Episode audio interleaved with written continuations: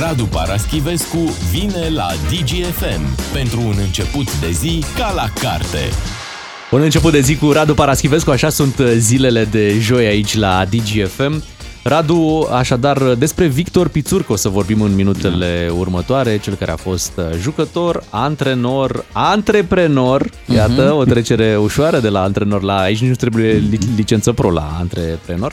Un prolific goalgetter și un... Dar și un uh, jucător uh, înrăit al, al cazinourilor, să spunem treaba asta. Nu... Da, da, el, al jocurilor de noroc în general. de noroc, pentru că el a avut o condamnare înainte de 89 pentru așa ceva, pentru jocuri de noroc. Hai să facem un portret așa amplu uh, al carierei, Bun. al operei și carierei uh-huh. lui Victor Pițurca. El a fost un antrenor, un jucător foarte bun și eficient dintr-o echipă stelară, cum Steaua nu o să mai prinde și fotbalul românesc nu o să mai prindă vreodată. Uh, Golgheter a marcat în campania în care a câștigat Steaua Cupa Campionilor, a marcat 5 goluri, mi se pare, dintre care unul foarte, foarte util. La un meci cu Sisi Lahti în Finlanda, pe minutul 87-8 se prefigurau prelungiri. Și a fost un gol uh, care poate că a schimbat traseul stelei pentru mulți ani.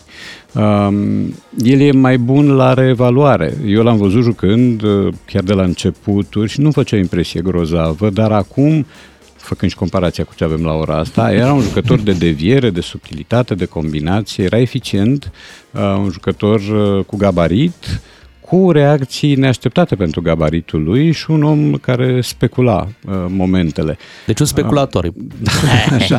Da, nu, era un, un vârf adevărat, un vârf care intra în combinații, care făcea păstrând proporțiile, cam ce face Benzema la ora asta cu colegii lui, da, sigur, păstrând proporțiile, dar un atacant cum uh, Steaua și-a dorit și și-a procurat. El n-a jucat numai la Steaua, a jucat la tot felul de echipe și la Scornicești, la Craiova o vreme. Um, după 89 a și plecat un pic, a jucat în Franța, pentru că juca la Steaua și împlinise o vârstă. Plecatul peste hotare era o chestiune foarte complicată și puțini erau cei care reușeau să plece. L-a prins Revoluția practic pe final de Cam acolo, da, da, da, da, el s-a apropiat cred că de 35 de ani, a plecat și el, au mai plecat, da, mai mult de pe la Steaua, pentru că existau acolo tot felul de mici înțelegeri cu oamenii puternici și influenți din Nici nu mai știu, la Lans, unde a plecat? Cred că la Lans. A? Și-a plecat și Băluni, și-a plecat și Tudorel Stoica, erau oameni de, de genul ăsta. Bun, ca antrenor, eu i-am spus ciupițurcă într-un articol pentru că era un fotbalist ciupitativ. Era, el antrena pe logica rezultatului util. Uh, nu contează absența spectacolului, poate chiar e de dorit, contează să ne calificăm, să învingem, să atingem un obiectiv, ceea ce l-a atins, adică a calificat echipa uh, la două turnee finale, la unul n-a mai apucat să antreneze la turneul final în 2000, el a dus echipa până acolo, a urmat un scandal cu Hagi și cu Gică Popescu, pentru că uh, Pițurcă n-a vrut ca Hagi să primească primă de joc pentru toată campania, pentru că n-a jucat toate meciurile, el se retrăsese de la Națională și revenise. Și la aici, celebru meci da, cu Ungaria, da. Și aici a existat o răcire a raporturilor, prin urmare Pițurcă a fost sacrificat, pentru că de obicei antenorul sau selecționerul e sacrificat și americanii a adus echipa la turneul final. Uh, dar mai are o, o calificare în 2008 la europene, uh, când România a jucat într-o grupă aparent imposibilă cu Italia, Franța și Olanda, cu Italia și Franța două echipe care au uh, urmau să joace finala Cupei Mondiale, dar pe urmă să intre în declin și cu o Olanda care s-a rugat de noi să ne bată și noi ne-am făcut că ne apărăm și până la urmă am pierdut. Dar alea erau vremuri splendide față de ce avem astăzi în fotbal. Și un antrenor pragmatic, uh, orientat strict pe câștig, fără uh, artificii estetice, un antrenor uh, căruia i s-a reproșat de multe ori tocmai fotbalul ăsta uscat, e adevărat eficient, dar fără stil, fără strălucire și cu o doză destul de mare de, de plictiseală. Uh, mulți spun că și calificarea de la, 2000, de la Euro 2016 ar fi fost uh, realizată măcar 50-60% de pițurcă. Știm că Anghel Iordănescu a preluat după aceea echipa și a dus-o la, la turneul final. Dar în viața extrasportivă, cum, uh, cum era? Știm că a avut, uh, a avut ceva probleme prin anii 80, nu? A, a avut probleme, a avut și o condamnare pentru jocuri nenoroc. El este un împătimit al jocurilor de noroc. După 90, când s-au deschis și cazinouri și când povestea asta s-a legalizat, el și-a făcut poftele și mendrele. A fost chiar surprins într-un episod delicat în care uh, filma într-un cazinou cu o cameră video foarte mică, ascunsă într-un pachet cu țigări și mai e complicat când e surprins asupra faptului. Uh, e un om care apărea destul de rar la, la televizor, la declarații, dar dădea câteva, dădea uneori declarații picante. Eu am câteva aici, dacă da, vreți da, da, da, da, să da, spun. Ne citești, nu? Citesc, da, citesc și citez. Adică, a câștigat echipa care a marcat mai mult decât adversarul, ceea ce, sigur, e un lucru la care nu v-ați fi gândit. Uh, am vorbit cu Dorinel Munteanu și recunosc că vestea decesului cumnatului său m-a dezamăgit puțin. Oh, Da. Uh, Olanda este o echipă cu un stil diferit de al nostru, dar cu același profil. Nu Ok. știu cum e asta. Pentru moment... E o portocală, dar mai lămâie, așa, Mai mai- storcoșită, da. Pentru moment, Mutu și Tamaș sunt excluși definitiv de la echipa națională. Ați văzut ce ușor se schimbă lucrurile. Primești un gol și situația se deteriorizează. Asta este e o invenție Superb. în câmpul limbii române. Nikita Da, Stănescu. da, da, sigur că îmi reproșez unele lucruri, îmi reproșez și când câștig un meci, nu doar când îl pierd.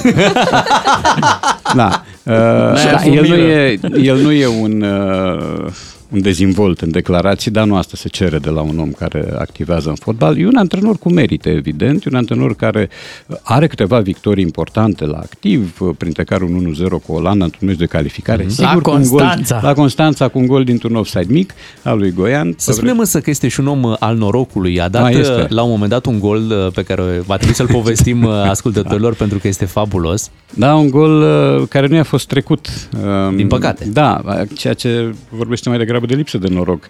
E adevărat, la un meci de semifinală, cred, cu Galatasaray, uh, portarul Galatei, care cred că se numea Simovic, dar nu mai sunt sigur, au trecut zeci de ani de atunci, um, a vrut să degajeze o minge, a și degajat-o, de a degajat-o în ceafa lui Pițurcă. El era întors cu Pițurcă se întorsese spatele, și da. pleca spre centrul terenului, l-a lovit mingea în cap și de acolo a intrat în poartă. Și arbitrul, în mod misterios, uh, a anulat golul. Nu putea fi offside, nu putea fi altceva, nu putea fi uh, atacarea portarului pentru că el tocmai se îndepărta de portar. Uh, Multă lume s-a, s-a mirat uh, cu ocazia aceea. Au mai fost niște Mie îmi povești. place cum e pe YouTube uh, denumit golul ăsta.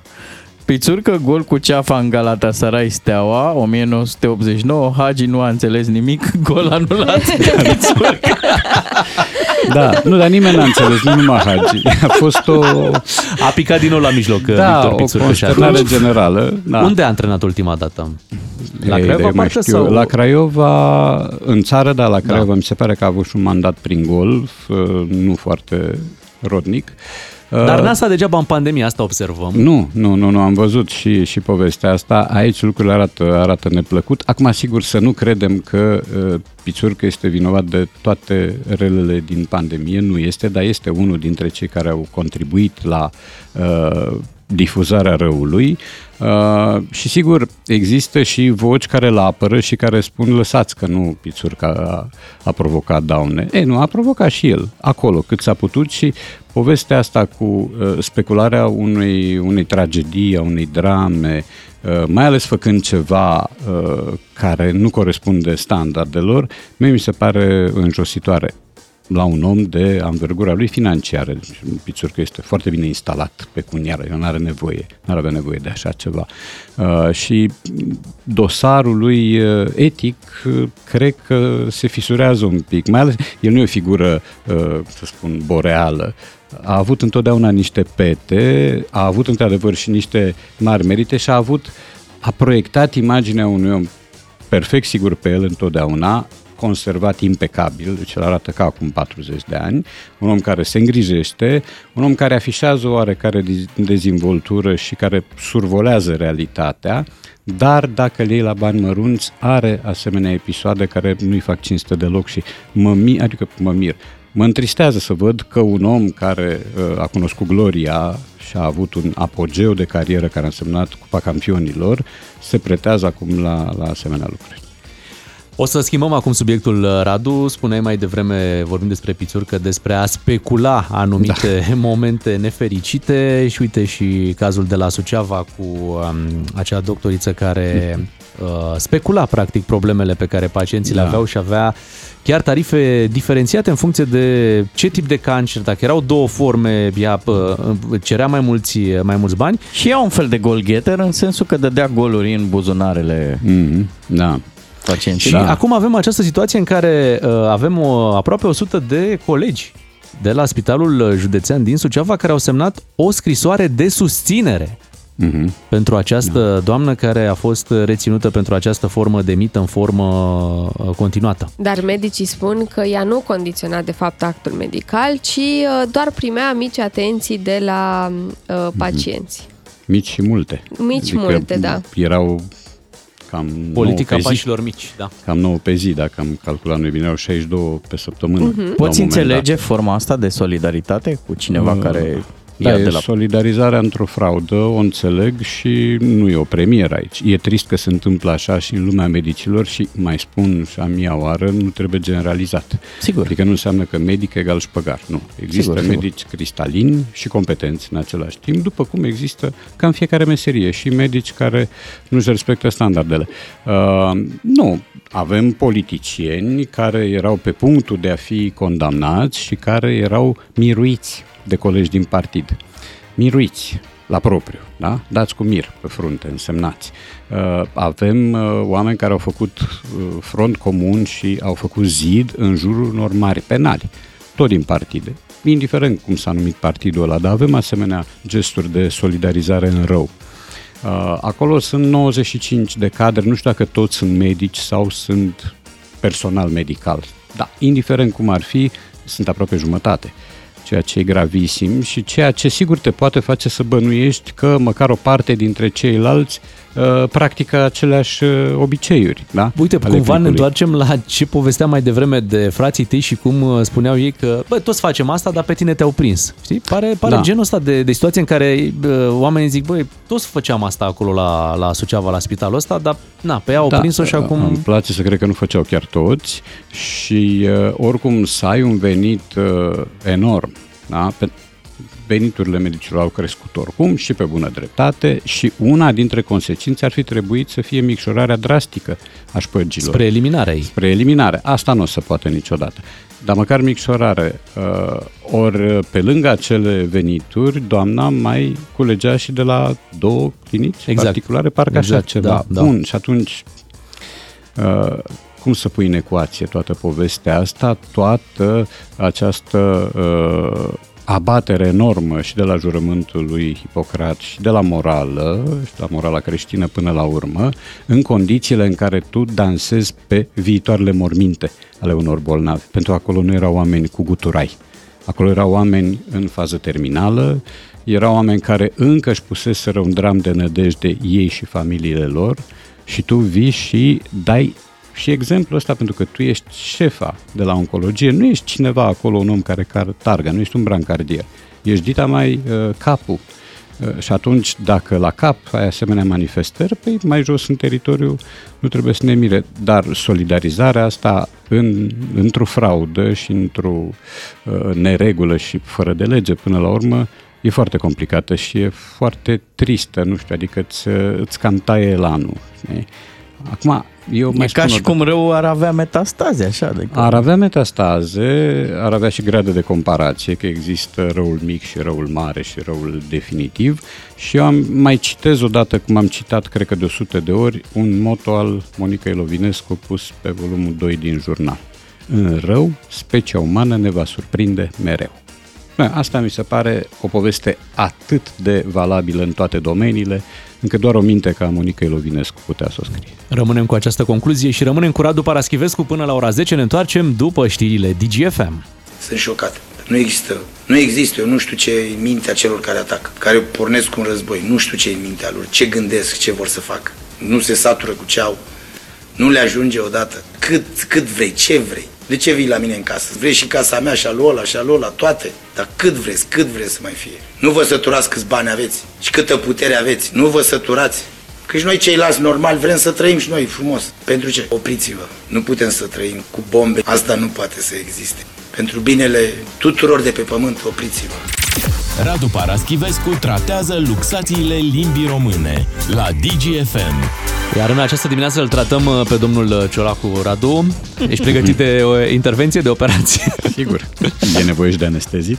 S-ar putea. E Hai să, opțional. hai să ascultăm un pic uh, din declarațiile domnului Marcel Ciolacu. Marcel Ciolacu și PSD-ul nu mărește nicio taxă. Aici e un dezacord flagrant. E bun? Da, e, e bun ca exemplu de așa, nu? E foarte bun. Da, deci Marcel Ciolacu și PSD-ul nu măresc. Pentru că sunt două entități, da? Mhm. Și ăla asta înseamnă. Că nu vorbim de un... sir- De ce? Ai eu dubii? vreau să te contrazic Ia pentru că eu în spune. dimineața asta, în timp ce eram la aparatul de cafea, sus la colegii noștri, îmi făceam o cafea și o doamnă cu care m-am întâlnit acolo a zis fuge banii și de-aia nu cred că mărește taxele.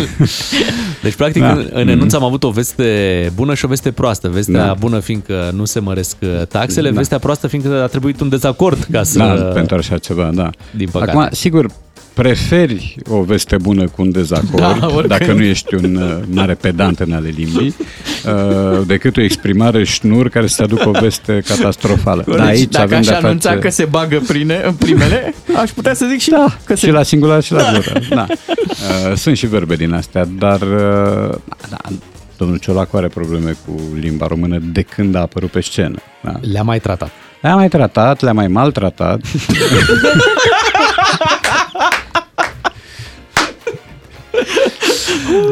Hai să vedem ce a mai spus. Prioritățile mele și a colegilor mei este să avem o guvernare eficientă și să încercăm să ne ținem de cuvânt față de români cu ceea ce am promis. Da, aici e ceea ce se cheamă double fault, da? dublă greșeală. Ai clasicul dezacord deja cu prioritățile este uh-huh. uh, și ai un articol genitival care e a în loc de ale. Că prioritățile mele și ale colegilor mei. Nu a colegilor. Nu a colegilor. Da, e adevărat.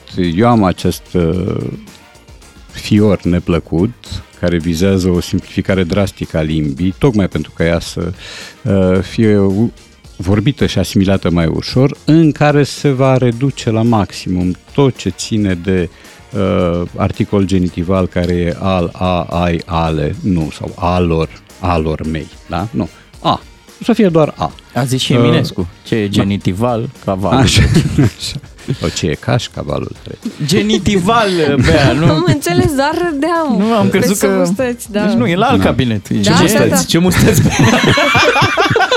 Uite, ai scris că sunt Da. mustăți. Motanul Danilă. Radu, ai fost Da. da. vreodată căutat de vreun uh, politician pentru meditații, cumva oameni care au un discurs mai greu și care să-și dorească să-l îmbunătățească și să apeleze la tine? Nu, nu, nu. Nici Dez- vorbă. dezlegare nu. de limbă. A- Ai, Nu. uh, ai fi dispus Nici să-i vorbă. ajuți dacă ți-ar cere... Dacă aș avea timp, dacă aș avea timp, dar uh, cred că s- eu sunt suficient de jos ca nivel de observare, ei au alte griji pe agenda, nu doar uh, primenirea limbii. Uh, nu, au mai fost uh, observații fie amuzate, fie contundente ale celor care s-au găsit în cărțile mele, în culegerile mele de rostiri nătânge. Da? Adică știu că Miro Mitrea s-a amuzat, de pildă. Uh, Râdea ca o manivelă. Doamne. și să uita unde e biela. și uh, Corneliu Vadim Tudor m-a înjurat. Ah, ok.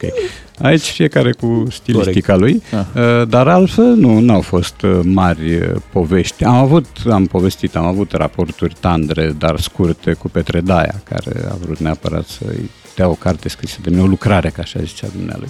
O lucrare comisarului uh, european pentru agricultură, că era ziua lui și era născut în același an cu mine. Ăsta era argumentul. Da. Uh, Dar altfel nu. Deci, m, distanța mea față de politicieni e, e mare. Despre îi co- cunosc pe câțiva, dar atât și îi cunosc superficial. Putem spune că Corneliu Vadim Tudor a făcut puțin bullying? da, bine, el a făcut bullying cam cu un sfert de țară. Uh, și eu am fost printre cei tratați cu menajamente prin raportare, prin comparare cu alții. Înseamnă că erai simpatic.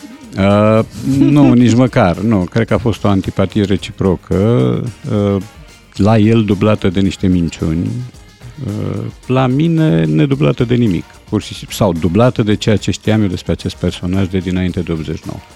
Radu, ți, uh, o să-ți propunem să vorbim despre, despre bullying, despre cum uh, era bullyingul când tu erai profesor, cum, uh, cum arăta uh, Și cum într-o se trata. clasă și cum se trata. Da, nu uh, prea se trata. în, nu prea se uh, trata. în perioada comunismului și vom face acest lucru imediat după ce ascultăm o piesă de la Elton John și Britney Spears, Hold Me Closer.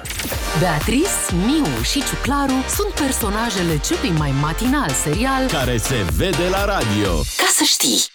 În urmă cu aproape două ore vorbeam aici în emisiune despre bullying, despre cum se manifestă el uh, în zilele noastre, fiind un uh, fenomen din ce în ce mai accentuat uh, și uh, cu urmări din ce în ce mai grave. Vedem uh, din ultimele episoade care sunt uh, prezentate, pentru că de obicei se întâmplă următorul lucru, copiii sunt filmați în aceste acțiuni în care înjosesc alți uh, colegi și ne-am gândit ca pe finalul emisiunii, având în vedere și multele mesaje pe care voi ne le-ați trimis și pentru care vă mulțumim, să vorbim și cu Radu despre... Uh, pentru că există ideea asta, tot timpul la școală a existat bullying. Sunt mulți care vin și ne spun treaba asta. Între- Întrebarea e dacă arăta cum arată acum, cum vedem că arată acum în aceste înregistrări, uh, sau era diferit, sau lucrurile se puteau rezolva, era o formă prin care se puteau rezolva copiii, e că puteau fi re- rezolvate problemele celor care provocau bullying-ul ăsta. Exista firește bullying și pe atunci, numai că îi spunea altfel, îi spunea agresare sau cum mai știu eu Hărțuire. cum. Hărțuire. uh, Bătaie.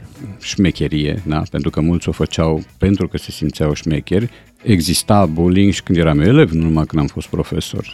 Uh, Și țin minte că unul dintre oamenii care uh, aveau parte de așa ceva uh, era repetentul.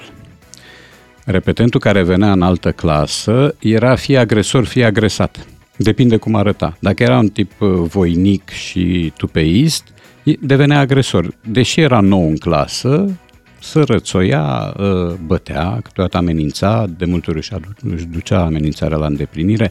Dacă era pirpiriu, flenduros, stătea în ultima bancă, de obicei cu nimeni, că nimeni nu voia să stea cu un repetent în bancă, atunci era ținta bullyingului, din partea altora. Dacă știam noi că ajunge parlamentar sau ceva, Da. ne mai luam de el. Așa. Uh, mulți, sau mă, poate nu mulți, dar unii o făceau și ca să pozeze în vitej în fața fetelor. Deci exista întotdeauna raportarea la colege, să mă vadă că am uh, musculatura cuvenită, că pot să-l pun pe altul la punct, că pot să uh, îi arăt pumnul și pot să fac și ceva cu el după aceea. Uh, sigur, nu exista conștiința filmării pentru că nu exista filmare și atunci lucrurile astea se petreceau uh, poate chiar mai brutal decât astăzi pentru că nu prea aveai consecințe. Se mușamalizau rapid. Uh, Se mușamalizau rapid, nu exista solidarizare. Uh, Colegii preferau să întoarcă capul, să nu se uite, să nu spună. Dacă cineva spunea, era părâcios și fiind părâcios, putea să riște represalii din partea agresorului. Uh, La urechile profesor n-ajungeau întotdeauna asemenea lucruri, plus că mai trebuie spus un lucru. Profesorii erau uh, practicanții bullyingului. Adică timorarea de la catedră a existat în anii 80, în anii 90 chiar, dar în anii 80 și mai mult, când venea părintele și îi spunea profesorului, da dați-i, domne, două curele pe spinare, da dați-i, umpleți-l de sânge. Ce e aia? Nu vrea să chiulește? Rupeți urechile. Da? Astea existau. Erau replici. Eu am avut un elev, când eram diriginte, un elev al cărui tată a venit și mi-a spus dacă nu-i cu minte, îmi spuneți și știți cum îi fac, scrie Winston pe fundul lui, dar scrie invers, că Winston scria pe cureaua lui. O, da. Doamne, da, da, deci am avut ferește. asemenea cazuri. În Uite. anii 80, uh, urecheala era ceva la ordinea zilei. Uh, perechea de palme răsunătoare, de la- profesor. dată de profesor, sigur. Uh, și atunci erau elevi uh, agresori. Uh, erau de obicei cei bine dotați fizic, uh, care aveau și tupeu și care voiau să-și asigure influență în clasă. Unii tot așa, preluați de la alte clase, uh, repetenți, care însă uh, își impuneau uh, punctul de vedere cu, cu forța. Uh, Deci nu e nimic nou. Acum, sigur, e mult mai ușor de vorbit despre așa ceva, ai forumuri de discuții, ai o altă condiție a profesorului, care știe că nu-și mai poate permite pedagogia violentă de acum 40 de ani, um, ai uh, totuși organizații care se ocupă de așa ceva, ai psihologi care pot face consiliere pentru victimele bullyingului, atunci nu aveai nimic. Atunci consilierea câte se făcea, se făcea în familie. Pe de altă parte, acum avem aceste filmări care devin virale, sunt postate și asta nu face decât să agraveze ce A, se- se Ah, sigur, da, întâmplă. dar e efectul bulgărului de zăpadă. Uh, Așa că eu mă aștept să existe din ce în ce mai mult bullying, din păcate. I-ați adus pe părinți în discuție. Uite, spune cineva așa, primul WhatsApp. Dintre cele trei stiluri parentale, permisiv, echilibrat și autoritar, cel mai nociv este, și acum surpriză, cel permisiv, care este cel mai des întâlnit din păcate. Copilul are nevoie de reguli și de limite. Dacă noi părinții ne creștem boțul de soare într-un glob de cristal, ia ghiciți ce se întâmplă când iese în comunitate.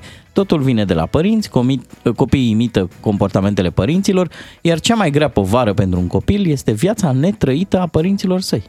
Păi da, pentru E că asta ceva aici. pornește și de la noua metodă a- de parenting adoptată de mulți uh, părinți prin care nu mai spui nu copilului. Da, și lasă să facă ce vrea. Da. Adică dacă el vrea să ți Că se suie în trebuie cap, să se experimenteze suie. copilul. Mhm, Așa învață, așa Da, se da. pregătește pentru viață, câteodată pe nervii tăi. Uh, nu contează. Da, uh, schimbarea e o schimbare de paradigmă, deci nu, nu se compară deloc ce e acum cu ce era atunci. Deci eu știu că am fost niște ani profesor la țară și am fost elev. Uh, iar ca elev am avut parte de asemenea lucruri și am fost la rândul meu laș, de ce să spun, și nu am dus să semnalez un caz de bullying, de agresiune, de violență între colegi. Nu, am preferat să nu, să nu fac nimic, nici să nu intervin. Dar în uh, dățile rare, când erau semnalate astfel de cazuri, existau sancțiuni din partea școlii? Uh, sancțiunea cea mai gravă putea fi o scădere a notei la purtare. Atât. Din 10, 9. Deja în școala primară sau chiar în gimnaziu, dacă aveai 9 la purtare, erai un om cu probleme. Pentru că, în mod normal, pur- la purtare se punea nota dinainte, da? Era un 10 previzibil oficiu. și din oficiu aproape. Trebuia să faci, mai știu eu ce, să spargi geamul, uh, să distrugi portretul, să dai că am avut și cazuri de astea de oameni care au uh, distrus portretul, l-au dat jos de pe perete, au aruncat cu ceva în el și au spart Zici de geamul. portretul lui Ceaușescu. Portretul lui Ceaușescu, Erau da. revoluționari. Da, și știu că am avut unul la mine în clasă și l-am chemat la ordine și am zis, măi, eu ce fac acum cu tine? Ce? Nu pot să spun că a căzut de pe perete. Tu îți dai seama că o să... Și a trecut un coleg al meu care a auzit discuția, un coleg cu care eram bun prieten și care mi-a spus, păi da, nu-l dojeni, ăsta trebuie antrenat și trimis la București să facă treaba până la capăt. Uh, Dar, repet, unde am predat eu la, la Făget existau cazuri de bullying, exista urecheala. Deci urecheala nici nu mai trecea drept agresiune. Era ceva din arsenalul pedagogic. Sigur că îți dă două perechi de palme, pentru că îți vrea binele. Da? De aia. Uh, ai încercat cu vorba bună, ai văzut că nu merge, încerci cu parul. De multe ori, oamenii, sau unii dintre ei, treceau direct la par.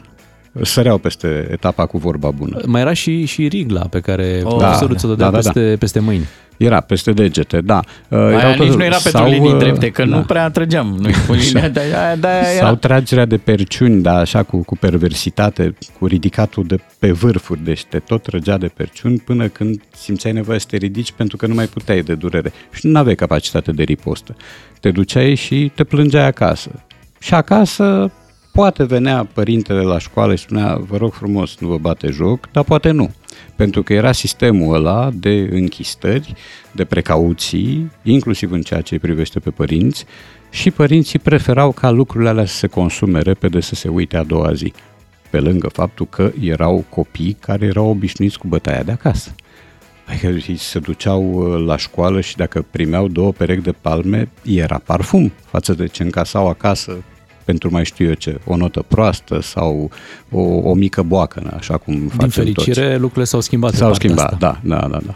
Au ajutat și camerele de supraveghere din clase O, pe da. alocuri, Sigur. partea cu telefoanele care mai pot filma și cumva nu Da. mai auzim de cazuri, deși mai sunt. Mai sunt, astea nu vor dispărea niciodată, că e firea omului. Da. Că omul va, mai ales la vârste de astea uh, în curs de uh, adaptare și de prelucrare, gesturile gratuite de violență sau gesturile de violență laudativă în fața colegilor nu vor dispărea. Radu, îți mulțumim uh, pentru discuția de astăzi. Ne reauzim cu Radu Paraschivescu luni. Până atunci... Le mulțumim și celor care s-au implicat și care ne-au trimis mesaje. Uh, Pentru mâine am să vă zic că am păstrat un set de reguli, cum se poate apăra un copil la clasă de, de bullying. Uh, Ne-a venit un WhatsApp pe care îl consider foarte util și o să-l parcurgem mâine dimineață în uh, emisiune, că mă gândesc că e de interes pentru părinți. Vă dăm întâlnire mâine dimineața la 7 fără 10. Rămâneți cu DGFM. Doi matinali și jumătate Fără scene, fițe și figuri. la DGFM. Ca să știi!